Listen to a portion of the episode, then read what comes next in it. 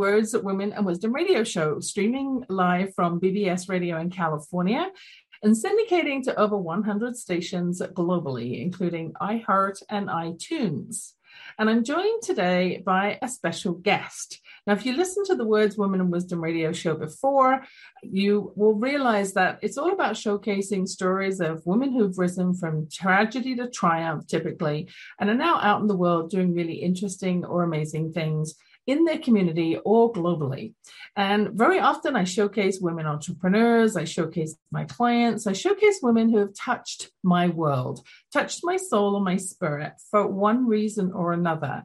And today's guest, Sarah Bruneel, is certainly one of those people. So I'm going to formally introduce Sarah. Um, certainly when it comes to the opportunities for gathering information. I think that this is a really inspiring story that you'll want to listen to. We are going to make a couple of, of uh, announcements towards the end. Sarah has something that she's uh, got going on, which is really important that I want to share with you. And also, I'm going to be sharing a free gift with you as well. So, welcome, Sarah. You're dialing in today from North Carolina, right? Yes, I am in the Cherokee area? Cherokee, North Carolina. All right, welcome. So, by way of an introduction, Sarah is not the typical entrepreneur that I interview. However, I am deeply connected with her family and I know of her work, and she is one of those young souls who is quite striking. Striking because of her resilience and the size of her heart and what she gets up to in her community. Sarah is one of three triplets. So it's funny when I talked to her mom initially and I said, How old are your kids? And she said 24, 20. Oh, I think at that time she said 17. Um, and I said, Yeah, 17 and no, they're 17. Like, excuse me? Because um, I knew she had three children. And that was because they were all the same age. They're all, um, at the time, they were all 17. Now, Sarah is uh, now, am I sharing this publicly? You can. 20, 24? Okay. So during her life, what I wanted to note, uh, to, to make really noteworthy with regard to Sarah, is her journey. It's been an interesting journey, starting at uh, age five, and I will let her share more of her story. But this is all around the power of sharing a life.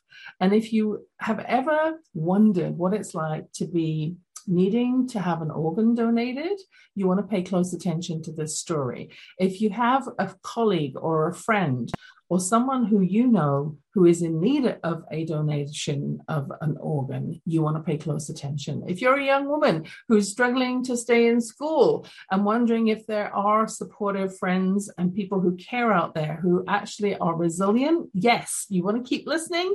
And obviously, if you're intrigued to learn more about the world of powerful words, powerful um, ways to elevate your confidence as a young woman.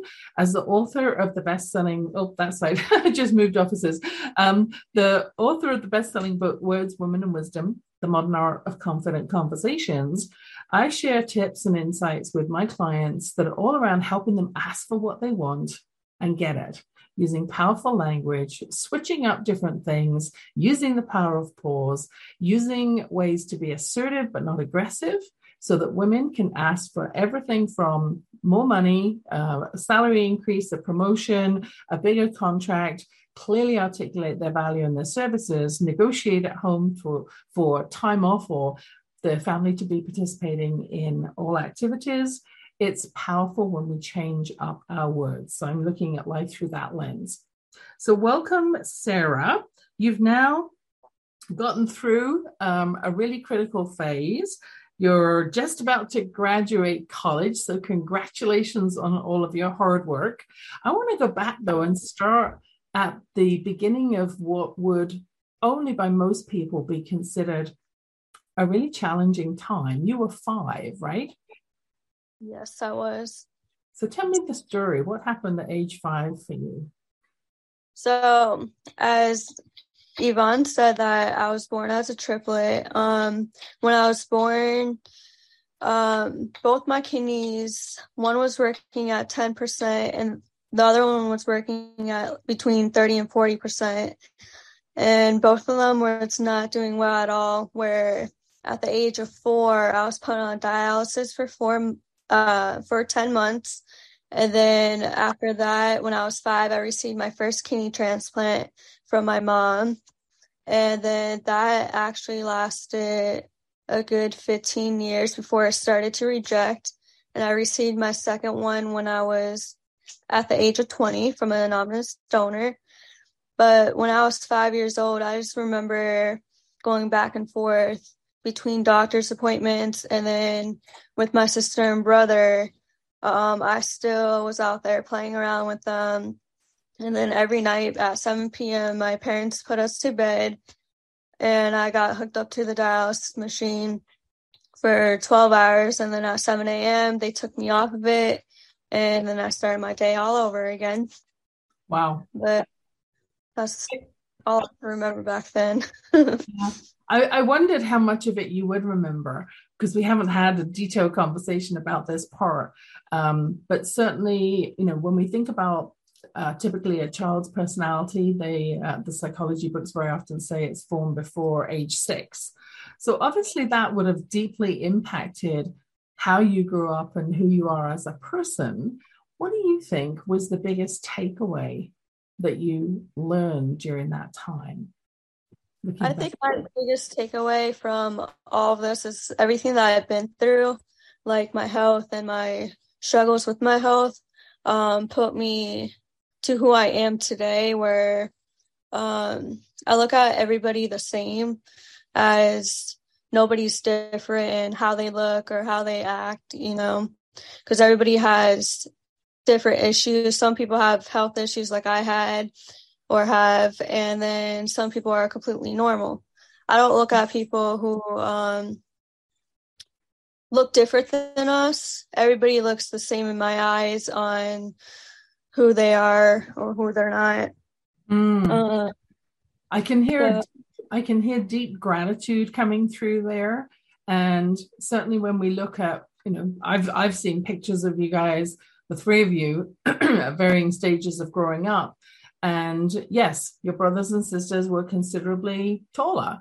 I mean, your body needed the energy to be fueled towards healing um, to be adapting and embracing that new organ. And it does take its toll. So, yes, while you, um, you know, in stature might be smaller, oh my gosh, your personality is just so vibrant and your heart is so big. That's partly the reason for wanting to share these insights today. So, I want to come back to something you shared. Um, your mom donated her kidney. So, ladies who are out there listening, just kind of throwing that out for you to ponder on for a moment. If this was your child, would that be your response? Would you be also willing to donate your kidney to save the life of your child? Because I don't know how it works in the US. I'm dialing in from the base of the Rocky Mountains in Calgary, Canada. So how does it work for being on the donors list to receive a kidney? I mean, would that even have been possible at age five, or would it just be that there was such a limited supply of kidneys that might fit within your small frame then, or be a match? Like, how does that work? Would you have even been eligible to receive a kidney then? By, so on the um, on the regular list. So actually, when I was um, every hospital seems to be different. I realized on what age they could get transplants at and stuff like that. But my particular hospital um, wanted me to be 25 pounds. And both my mom and dad actually tested back then, and they were both a perfect match. But since my dad was way bigger than my mom, my mom's body was more smaller, where her organs were smaller, where it could fit into my body. Right. So that's why they chose my mom to be my donor at the time. Mm, got it. So that's but speaking about when you brought up about the height difference between my brother, sister, and I, um, I did get bullied for that all in school about being short and my medical health. And that's also why I look at people the same and not different because you never know what somebody's going through. um, there's nobody should be bullied because you don't look like that person or you're not the same height because you're not growing at the mm. same pace as others. Right. So you should always um, look at people the same besides differently. Yeah, we're all people, we're all individuals. And certainly, Sarah, I can relate to what you're saying. Um, you know, my son Alex, he's now 24 as well. Sorry, 28. He just turned 28 um, who's also a special needs um, child. And, you know, when he was growing up, people, well, even when he was a baby, people would look at him and say, wow, he's got a really big head. Well, he did have a big head. And later on in life, you know, we found out why. There were some abnormalities in his, um, you know, physical, um, physically, how his brain was structured that was causing him to create more brain fluid. And he was swelling up. But people people can be so unkind, right? Because they look and even on the outside, although he's not in a wheelchair or um, anything that's physically disabling, he's different, right? Yeah. And when he starts to talk, people start listening and expecting that he's a regular kid. And then when he starts talking, especially when he was little, he wasn't very clear in his uh, sentences and people struggled to understand him. And so it was a constant, well, what did he say? What did he say? What did he say? Um, what happened though, um, in his case, is he was so adorable, like his energy was just the energy of love that we would walk into stores and the sales clerks, a lot of them being girls, women, um, would look at him and he'd say, Hey, can I have this? And it might be a yes, it might be a no. But if it was a no from me for whatever reason, they'd say, Oh, he's so cute. Let me give it to him. Let me buy it for him. Let, let me just gift it to him. And after several of those instances in a row, I just had to say, okay, stop. He's not going to learn the value of money if everything is given to him on a silver platter. So had to sort of reframe that. But he was uh, two and a half before he started um, having the strength in his legs to be able to walk. His balance was off because he had one ventricle larger than the other, kind of like walking with um, when you get out of a swimming pool with your head being, you know, full of water, your ears are full, and you don't have your balance. And so he was never able to ride a bike as a kid. And oh. even with um, us, you know, wanting to put stabilizers on a bike, um, by the time he was ready to do that and had good enough balance to even be on a, a tricycle type um, bike, he was um, he was more advanced in his emotional awareness. He's like, no, I'm not going to be on a tricycle. That's for babies. so it can be challenging. So what would you say to those kids out there who are, you know, was I say kids, I mean it could be any age, but who are being bullied? What would you say to them? What what advice, what guidance, what tips got you through that phase? honestly, when I was in school getting bullied, I did not like let it affect me. Don't let your emotions show when the bullies are bullying you because then they will continue to bully you. Yes, I did not let my emotions show in front of them, but I still got bullied by some of the same bullies. But um, once I got home, I let my brother and sister know since obviously we're in the same school and had some same classes together.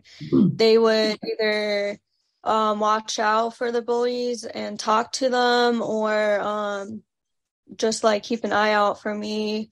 And like I also let my teachers know like, hey, can I leave class early because this is the particular time when I'm getting bullied by the same bullies where I did not um, get bullied again from them. So I left, you know, school like 10 minutes early before the bell ring so I could get to the bus area on time. And I didn't get stopped by the same bullies anymore.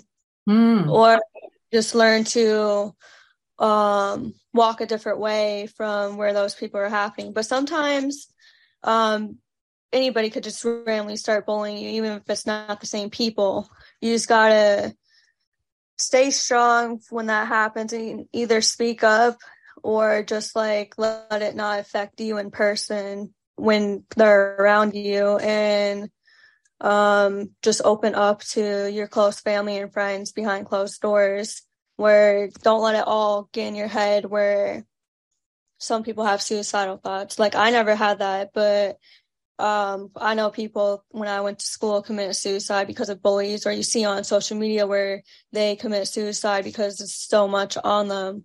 But for me, I just learned to open up to my family and not let it to affect me.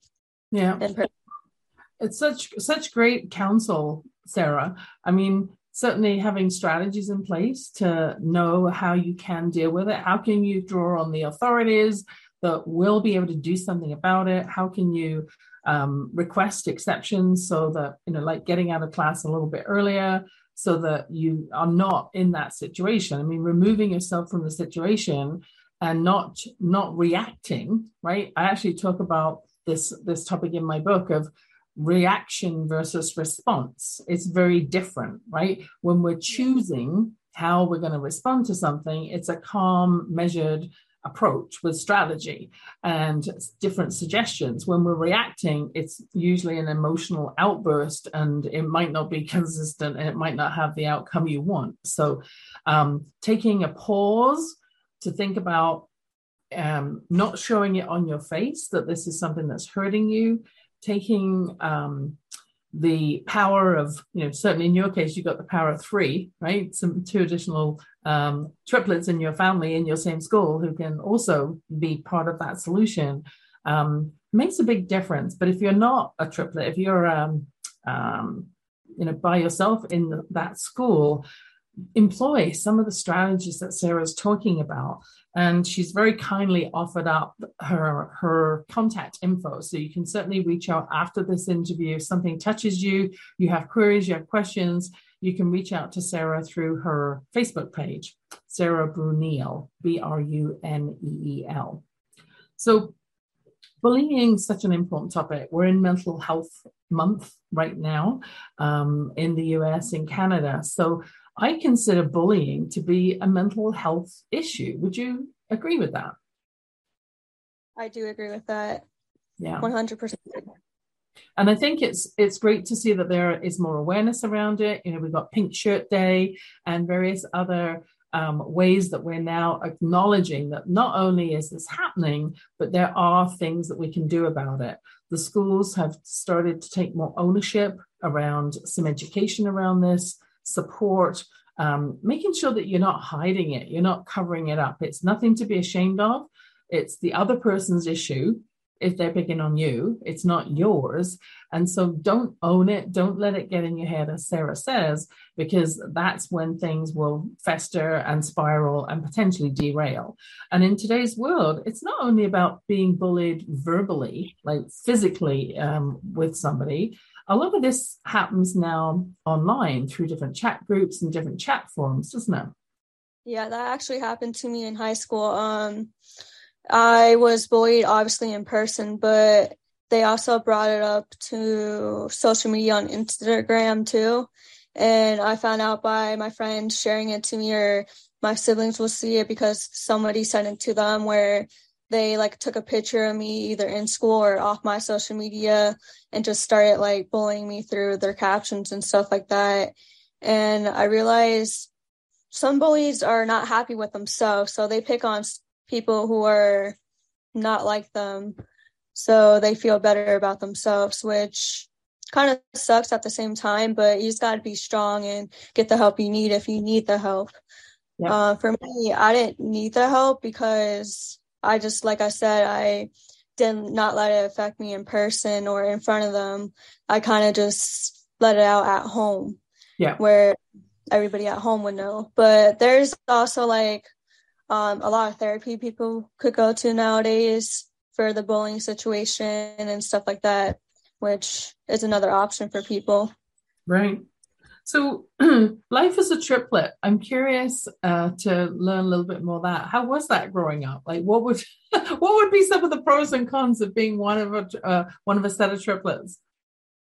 Um, I honestly, I think we all love growing up to being a triplet because you always have a best friend growing up, and like as most singletons, you don't always have an older sibling or a younger sibling and you never have like a best friend there sometimes but like for me you always had somebody to play with like my sister and brother if one wasn't around the other was around and we always did something together we had um in our backyard growing up. We had um, playgrounds and we had um, a basketball net where we just, you know, always played with each other. Then the garage was turned into a whole playroom where we literally always played with each other. Um, we had games. Uh, my parents had a pool table. We always did something together where you always have a best friend to talk to and hang out with when as if you're a singleton sometimes you might not always get a friend to hang out with because your parents are always busy or yeah. or uh, you don't have older siblings or younger siblings at the time yeah. but sometimes the cons could be sharing a birthday sometimes when you want to have this when you want to have different plans growing up but we all have to agree on one item which we always agreed agreed on the bowling alley when we were younger. And then through like middle school and high school we grew um we agreed on swimming. Excellent. So we always had a pool party um in middle school and high school excellent. at the community. Well i have to say sarah having just moved house recently um i realized that when we're having birthdays coming up or other celebrations from here on, it's going to be about experiences um, or consumables. It's not about stuff because the amount of stuff that we found, and we'd only been in that, that house for 12 years, the amount of, of stuff, oh my gosh, it was like, where did all this stuff come from? So, experiences are things that obviously we can hold in our hearts, we can take photos, we can be in the experience. And that's really what I think life is all about. It's not about, you know, collecting actual physical stuff. Sure, it's cool to have, you know, the latest phone, the latest toys, technology toys. Um, I really believe, though, that COVID has been a great awakening for so many people of what's really important in life. And it is about the relationships, as you shared, a lot of your resilience sounds like, you know, it comes from support of friends and family, support from being um, one of a triplet. And in terms of resilience, I mean, Mother's Day is coming. You know, you're a young woman, you're not a mother yet. Um, but in terms of lessons that, again, you would like to share on this whole topic of resilience, what do you think has contributed the most to your resilience? Obviously, you went through a lot of um, hardship, if I can use that word, um, with your health challenges as a kid. And then also you had a, a second kidney donation at age 20, right? How does that, how do all these things lead into resilience? And what, again, what could you share about building resilience for others listening? Honestly, I think my resilience comes from everything I've been through and being strong throughout everything that I have been through with my medical um, issues and especially like when I was 19 and my kidney went into failure, like I really like opened up as an adult being like, whoa, like this is my new life. Like I need to get a kidney transplant. I need a kidney transplant. And my family tested and I um after my dad couldn't donate to me, um he he and I like got questionnaires and set that out, up and posted it everywhere where uh, family and friends starting to started wanting to donate to me. And um, like I just really opened up about um, organ donation and everything like that about being a strong woman and everything that I've been through. I'm like, oh, I have to do this now. And um, I was also in school at the time too, so it was a lot of work, but you know, I I made it through. um, you, you just gotta be strong and put your when you have something that's on your mind, you just have to like put your mind to it and not keep putting it to a stop or like oh I'll do this later and not now because later may never come. You need to kind of do it now as you think about it, and um, then you could be you could turn your whole life around and be resilient that way. Mm-hmm. Yeah, I mean, certainly, um, you know, growing up, um, you know, you know a little bit of my story. You've, you know, I think you've read one of my books. Um, you know, growing up with with my dad, I mean, totally different from yours, um, who I totally respect. And again, you know, once again, um, you know, sincere condolences on the passing of your dad last year. Um, we've had, I know, I I grew up watching my dad, who was, you know, what I thought was angry and mean. It turned out that he actually had PTSD from coming back from the war, getting a bullet in Dunkirk, and it uh, he never was treated for PTSD. Hundreds of thousands of men came back and they never were treated. There was just too many. And I don't know whether his pride would have allowed him to get treatment anyways, but he showed up as a very angry man, criticized my mom so much that she literally lost her dignity, going from a professional woman to being a stay-at-home mom, raising two young girls. And he, you know, he had turned on me when I was 11 and screamed when I failed an exam by two marks, screamed at me that I would never, ever be successful in life. Well, thanks, Dad. I'm now about to go to high school, right? yeah. So when we go through things that challenge us, um, I think that it does cause us to initially sort of, whoa, you know, go within and get shaken by it. And then as we look through the lens of what else have I been through in my life, we can draw strength from those things that we know we did th- survive through. I mean, even the basic pieces of you know kids who are getting up again and again and again as they learn to walk. Right? We've all had scraped knees. I think I looked down one day when I was six or seven, and I was like, "Oh my god, I don't have a band-aid on my knees because they're not scraped."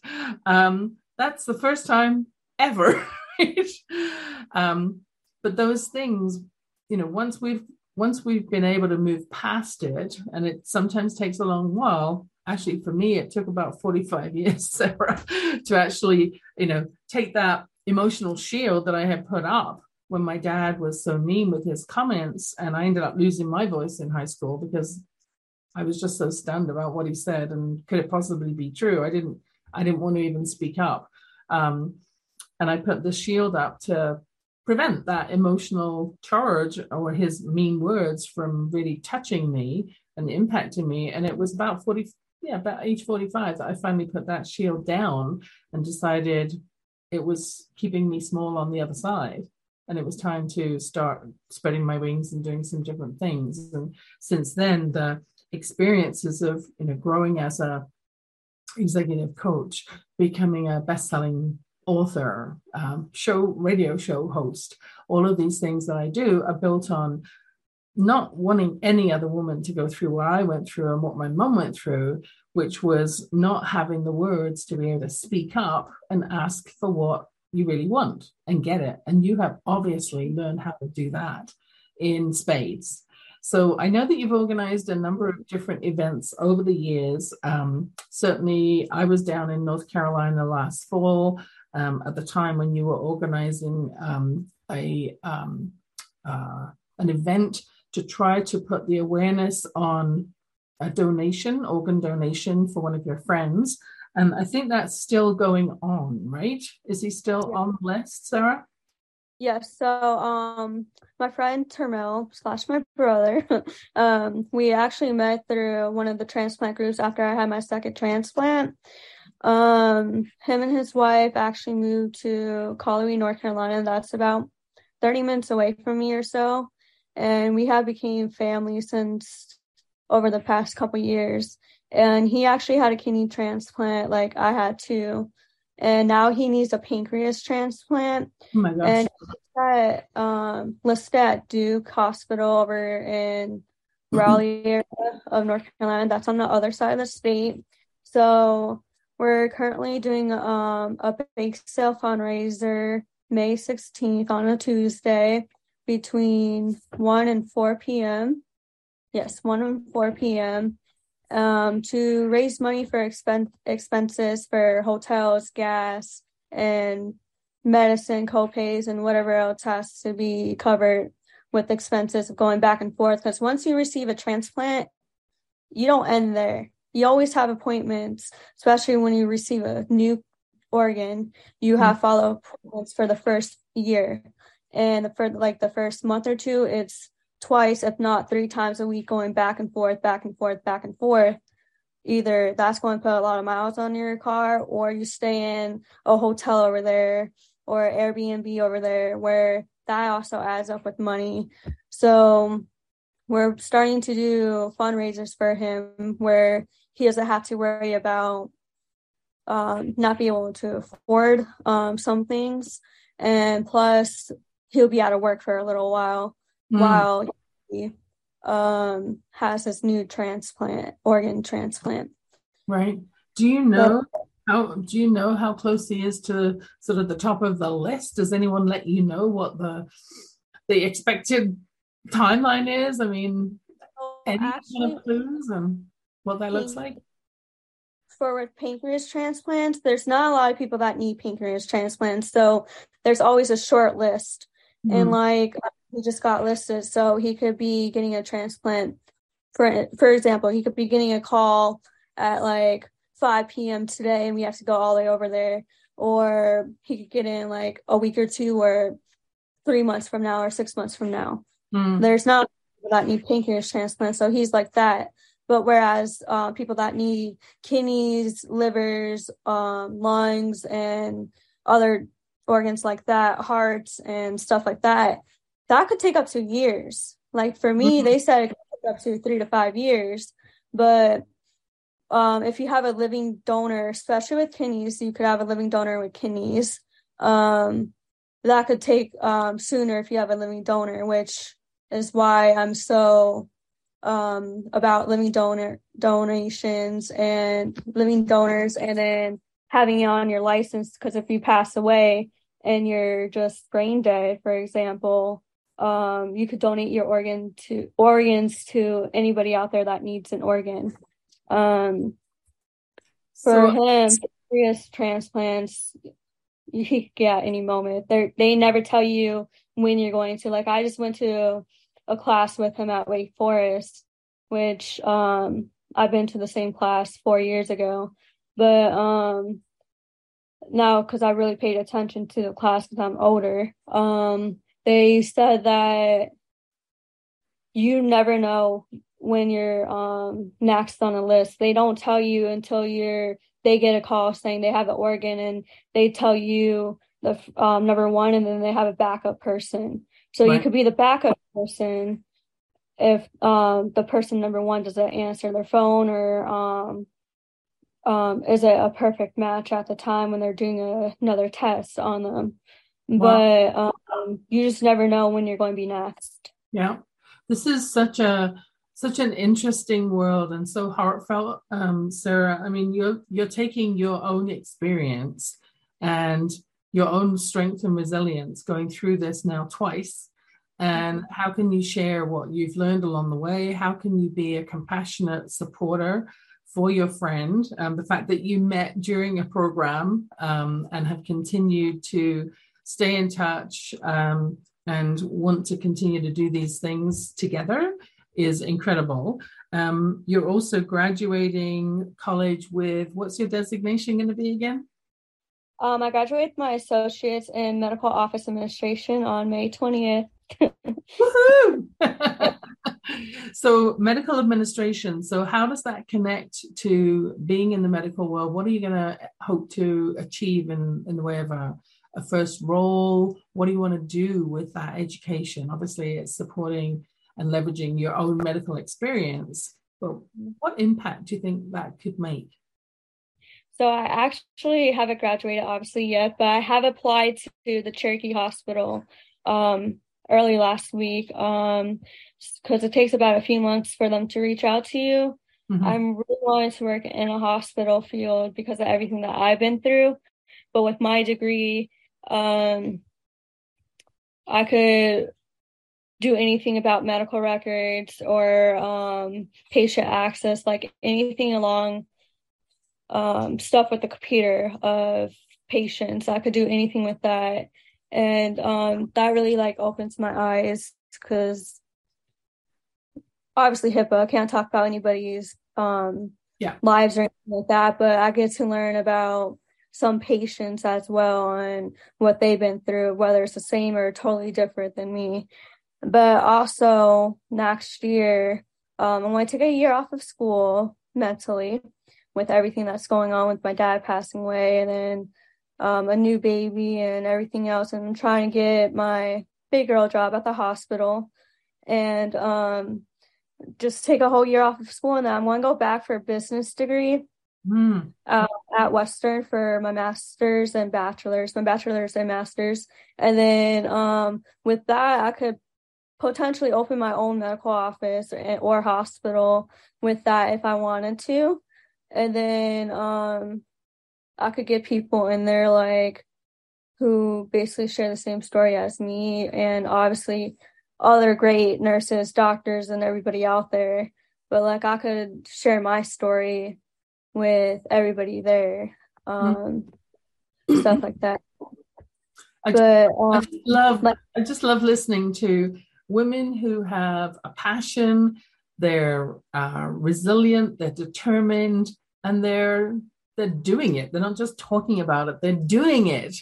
Um, so, congratulations on that. Um, certainly, if you can support people through the medical records piece, which obviously is so so important to have that you know working smoothly because you know data record keeping just such an important part of this whole collaboration, especially for you know complex projects involving multiple people like uh, donations, etc um, organ donations, um, but not quite being on the front lines as a nurse, where you're going to take all of the other people's trauma and injuries and keep that in your soul. Because I know that it touches you deeply and carrying that would be such a heavy weight. So I'm so thrilled that you've chosen to leverage your experience in the medical world to help others but doing it in another way that keeps you whole in your own energy.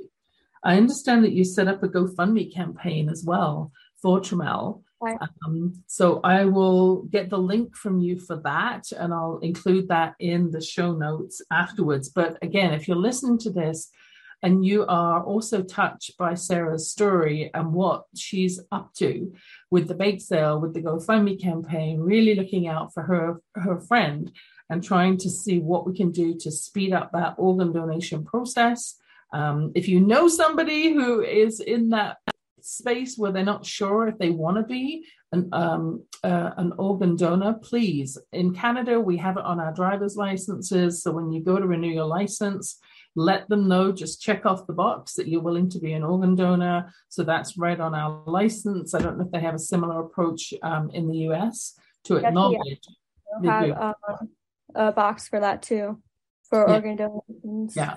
It's just so, so important. I mean, you can take it with you, so you may as well give the gift. Um, we actually had a um, an accident up here about five years ago now, where we had a number of um, hockey players uh, that were on a on a bus, like junior hockey players that were on a bus, and several of them got killed, and one in particular went on to become an organ donor. And I think he's impacted the lives of six other people through donation of different organs. And uh, his life, yeah, his life is now giving life. So I think that's a great title for this for this show. So get in touch with Sarah. Um, through her Facebook page, Sarah Bruneel. So S A R A H uh, B R U N E E L. So you can learn more about, you know, if you're in the North Carolina area, great, come to the bake sale. Um, it's on May 16th on Tuesday between 1 and 4 p.m. And the details will be posted, I'm sure, on your Facebook page of where that's being held. And then also the GoFundMe campaign. What can you do to support uh, so that he can have not only the life saving surgery, but also all of those extra expenses, as Sarah shared, that come along with. You don't just plop in a, a, a transplanted organ and that's it. There are so many more things that come up that have a cost associated with them over, you know, at least the first year after that. So, whatever we can do to help to raise the awareness, Sarah, that's the beauty of having the Words, Women and Wisdom radio show. It does stream live on, on BBS radio out of California, and it also syndicates to over 100 stations globally. So I'd like to encourage each of you to consider making a gift in honor of Sarah's resilience, in honor of her story. and go to that GoFundMe page, connect with Sarah, reach out, have a conversation. If you have a child who has a health challenge, um, Sarah could be a fantastic resource for you if you're in the North Carolina area or you just want to make a donation. Like go to the GoFundMe page because you can make a difference. You can change a life by your donation. If you're wondering about what I've mentioned earlier, the best selling book, Words, Women, and Wisdom, The Modern Art of Confident Conversations, you can actually pick up a three chapter excerpt of my book, and that is my free gift to you today for listening, for honoring the work that Sarah has been doing throughout her life without even realizing that it takes work. she was just being herself. And yet, I think that what you've been up to is certainly noteworthy. Um, I don't know that many young women who have your strength and resilience and your perspective and your um, you know your common sense the practical head on your shoulders combined with such a such an open heart to be helping other people I know that you did an extremely good job with yourself and your um, siblings and your mom with the beautiful service that you had for your dad, um, being instrumental in coordinating. I saw you scurrying around doing lots of things there, along with um, uh, Rachel and Matt as well. And this is a GoFundMe opportunity. So if you haven't thought about using GoFundMe for these types of activities, it's an incredible platform, not only to raise awareness, but to raise funds for things that might not typically get funded. So the best-selling book, if you go to the link um, or go to uh, HTTPS, of course, online, uh, bit.ly, B-I-T dot L-Y slash four four zero, actually, no, it's an O, letter O, four, four, small letter O and L, capital C, and then lowercase v, v. And I'll put that link again in the, in the show notes. So bit.ly, bit.ly, backslash four, four, lowercase letters, OL, capital C and then lowercase v v, you can pick up a three chapter excerpt of my book. That's my gift for you for today. So, Sarah, thank you so much for joining me. I know that you have a very busy schedule. You're in that, uh, you know, that that last phase of getting to graduate. Congratulations on all of your hard work, all of you uh, have accomplished so far. Also, just for being you, for being the kind, generous soul that you are and sharing everything that you're sharing to make a difference in the world. Thank you. I also want to mention um, most people don't really realize about organ donation unless their family or friends have yeah. been in their shoes or like in my shoes on, oh, wow, they really need it. Like, no one really thinks somebody needs an organ because they never think it's going to reject or fail in their mm-hmm. lifetime some people don't find out until they're in the 30s, 40s, 50s, so on and so forth on organs. Like I found out when I was born, or my parents found out when I was born that I was going to need a kidney transplant. Right. And most people don't realize that until they're in our shoes. Oh, um, we have to do something about this, or else you're not going to live. Like you could live mm-hmm. on dialysis for so many years, and dial you could pass away on dialysis which has happened to a lot of people too if yeah. you don't get an organ in time where i'm very vocal about organ donations and doing fundraisers for Turmel and um, we actually have a group out there on facebook too um, the gift and love of hero donors and um, recipients out there uh, for people who have been in our shoes and we all share our stories and like every couple months or so we all meet up in western north carolina to share our stories and see or um recipients like me who had a transplant and there's people out there that need a transplant and then there's also people who have been donors that showed up to the meetings too as right. for my mom and strangers out there and that's one of the events I had posted before you guys came in town or right after you guys left that one time. And um, it's just to raise awareness of donate your life, donate your organs. If you're not going to be using them when you pass away, obviously, mm-hmm. share them with people who need them. Like, let them have a life um, because like for me, I could have passed away at the age of five or again at the age of 20. Mm-hmm. And here I am at 24 years old and living life from an anonymous donor. And she saved my life, and so did my mom, where I could still be living life. Um, and that's what I want for Turmel and everybody out there that who are in my shoes. I want them to have a life because nobody wants to lose a close family member or a close friend that um passed away from an organ donation not having an organ donations. It already hurts enough when you lose somebody from cancer. Like i lost my dad and grandpa from cancer and my great great grandma. And um or from a car accident or something like happens in life at, like that from suicide from like what we were talking about earlier. Mm-hmm.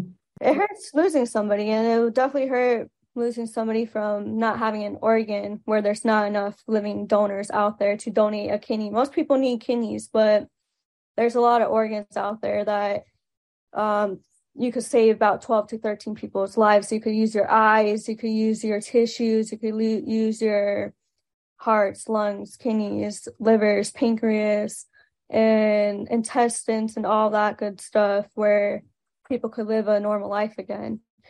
Yeah. It's you never live a normal life because we live off of medicine twice a day for the rest of our lives. It doesn't matter what you go through. Like, um, I'm very fortunate to be um, an enrolled member of the Cherokee Eastern Band of the Cherokee Tribe, where my stuff is free, but as in my friends that have been through this that I have met over the times and like Turmel's, they're not fortunate like I am where they had to pay co-pays for their medicines and like for me, um, I had to pay for gas and hotels for my transplants going back and forth because the tribe does not cover that. They only cover my medicine.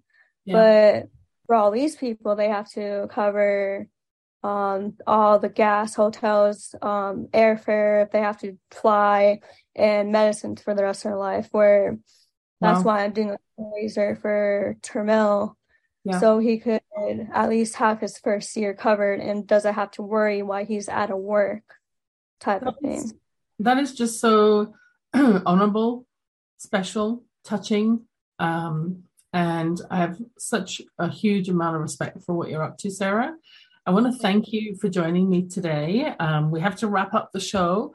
Um, if you're, again, curious to learn more about Sarah, please do connect with her. If you're interested in her journey, if you're interested in participating as a donor, check the box when you have your license on your card. Make sure that your family and friends are aware of your wishes so that there's no debate about that later on, that you've been clear.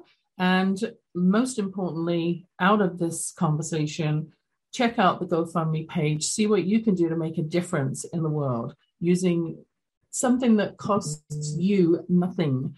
It's it's your own body parts. And I know this has been an interesting conversation today. You might not have thought about this um, this perspective before. So thank you, Sarah, for deep, Sarah, for deeply sharing.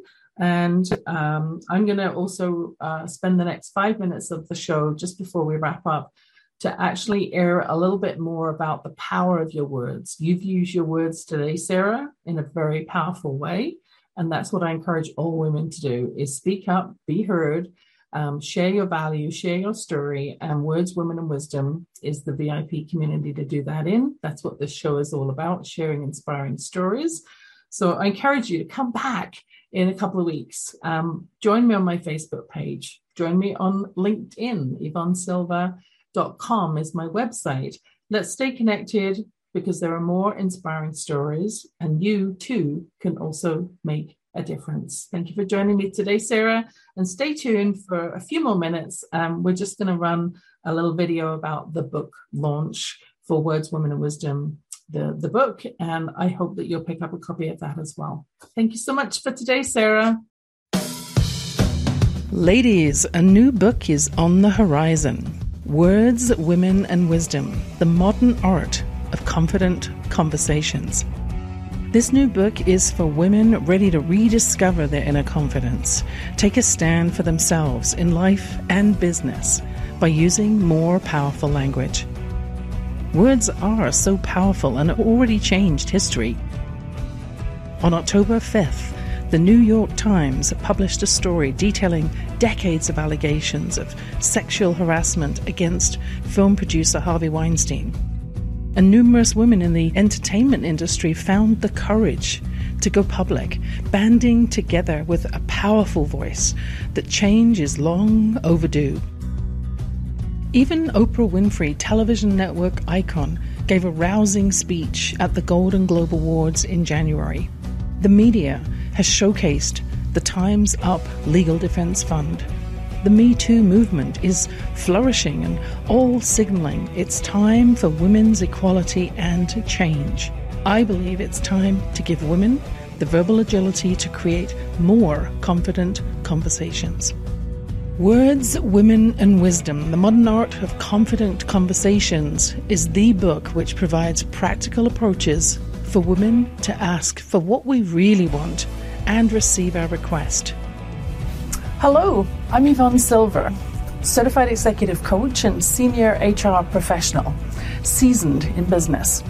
I teach women to flourish in business by using more confident language to help empower and engage others this book is the result of over 35 years of my career, professional career, working in four different countries. I've interviewed over 6,000 people in my career for job interviews, executive coaching, for sales and consulting conversations. And I've listened to hundreds of women in particular who are looking for a better way to collaborate. They're looking to be uh, asking for what they really want and heard and validated, especially in business. And women often earn less than men for doing exactly the same job. It's 2018. It's time for change. The modern art of confident conversations explores words we use at home, at work, words that trip us up, elevate us, and encourage us, and when no words are even required. It is about how to leverage the power of words in a positive, in a collaborative, and impactful way. Now I work with women entrepreneurs and leaders who are empowering other women and leading through mentorship programs and my coaching, public speaking, interviews, and writing. I'm passionate about women's equality. Why? I grew up in England in a house with a flow of negative comments from my father, which destroyed my mum's dignity until she became an empty shell of the vibrant woman she'd once been, belittled by constant criticism and questioning of her abilities. Through my own life journey and supporting hundreds of female clients, I've discovered critical words to ask to get what we really want collaboratively. I know there are critical links between our language, our behavior, our mindset, and our success in life. Words from a song can replay in our head for hours, and poetry can bring a lump in our throats. I've combined my insights with interviews from influential women sharing their pearls of wisdom, supplemented with research and reference studies from established scholars. Women are rising up. It's time for women to be heard. Let's use more powerful, positive language and join the rising tide of change. This book is for you, a woman looking to the future ready to embrace significant positive changes in your life by using more confident language. Eliminate those words that drain your power, add words that energize and invigorate, and shift from ordinary to extraordinary. Just one word can change your life. I believe every woman needs their own copy of this powerful book. It's time for action and time for change. Order and reserve your own copy of Words, Women, and Wisdom today.